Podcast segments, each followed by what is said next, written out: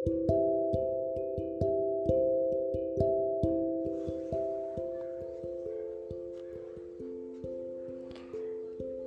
hidup dengan berbagai hal yang sifatnya maya. Anehnya, meski rasanya berbeda dan sejujurnya tidak baik-baik saja, kita selalu melakukan pemakluman dan bertingkah acuh seolah itu semua sewajarnya. Kembali lagi di Puja Nur Fajaria Podcast, tempat di mana seorang puja berbagi cerita dan membahasnya dari perspektif yang menurutnya unik. Dan ya, topik cerita kali ini adalah The Elephant in the Room dan media sosial kita. Selamat menyimak. How's your day, Wen? Sebuah kalimat pembuka yang biasanya kita temui di beranda sosial media kita. Facebook misalnya, sebuah obrolan ilusif antara mesin dan manusia. Sebuah rancangan simulatif artificial intelligence pada algoritma sosial media. Semua demi satu tujuan, yaitu tercipta nuansa sosial di layar gadget kita masuk ke dunia yang riuh dengan obrolan berupa komentar dan berbagi suka. Tapi ya sama saja keduanya semu, tak nyata. Bagai sebuah psyche katarsis manusia milenial, sosial media adalah ajang segalanya. Euforia yang dibuat dengan filter, momen tepat, sensasi, dan isu yang kadang begitu sensitif. Pada media yang penuh dengan fidelity, banyak yang bersembunyi di balik senyum palsu foto profil. Dengan bahasa dan konten kopas dari berbagai sumber, banyak dari melihat keramaian yang begitu hakiki di media sosial. Belum lagi di dunia instant messaging, Aku kira kaum milenial sudah tidak perlu lagi nada dering. Karena toh gawai mereka akan selalu berbunyi. Entah itu pesan WhatsApp, like dari Facebook, heart dari Instagram, retweet dari Twitter, chat group dari WA group atau Telegram. Dulu, kalau ada pesan masuk, entah itu SMS biasa atau email, maka akan begitu ditunggu dan didengar dengan baik. Berbeda dengan saat ini, cukup dengan vibrate mode atau silent mode dan ditunggu 10 hingga 15 menit, ya akan banyak notifikasi. Ada suatu pertanyaan yang muncul di otakku secara tiba-tiba. Benarkah dunia digital kita saat ini benar-benar ramai? Bagai sebuah ilusi, the elephant in the room, kita tahu gajah itu ada.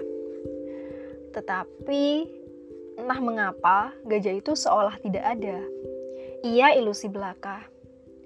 Tapi begitu terserap kita dengan ilusi ini, sesampai kita hidup bersama gajah tadi. Atau bahkan kita saja yang tak sadar diri kalau sebenarnya ternyata kita yang menjadi gajah tadi.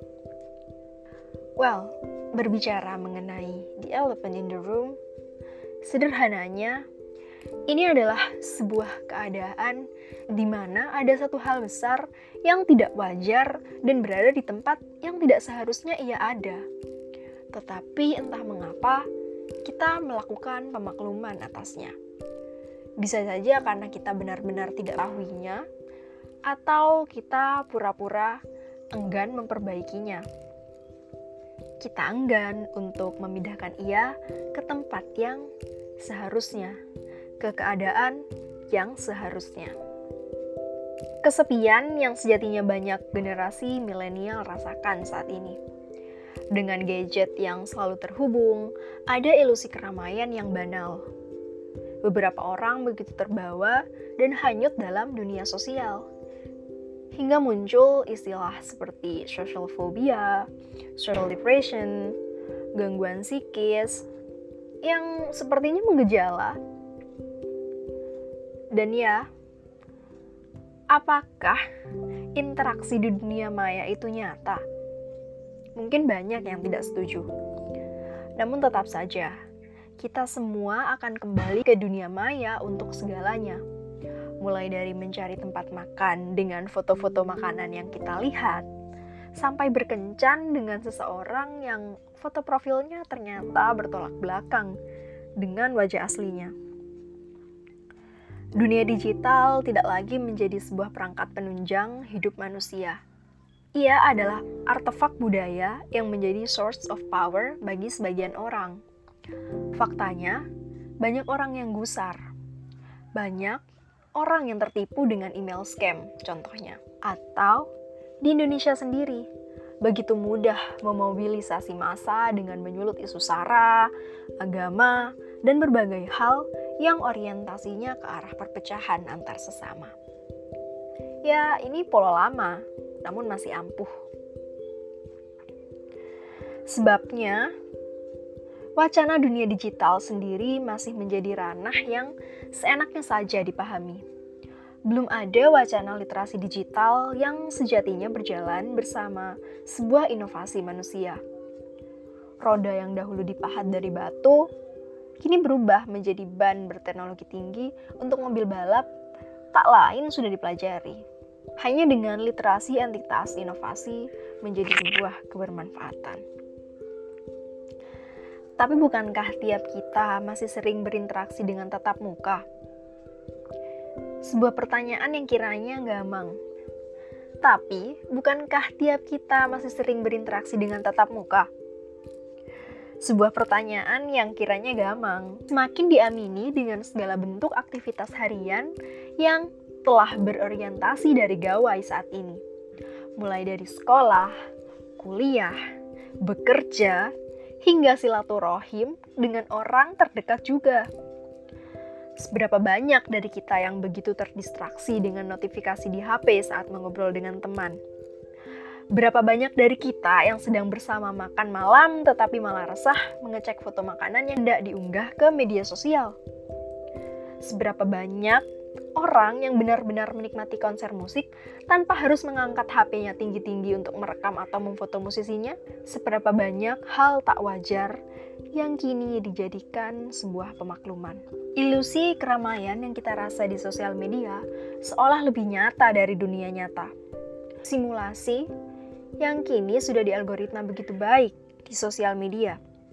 Ada istilah trending di Twitter, ada pula posting atau media serupa dengan apa yang kita suka saja di lini masa FB.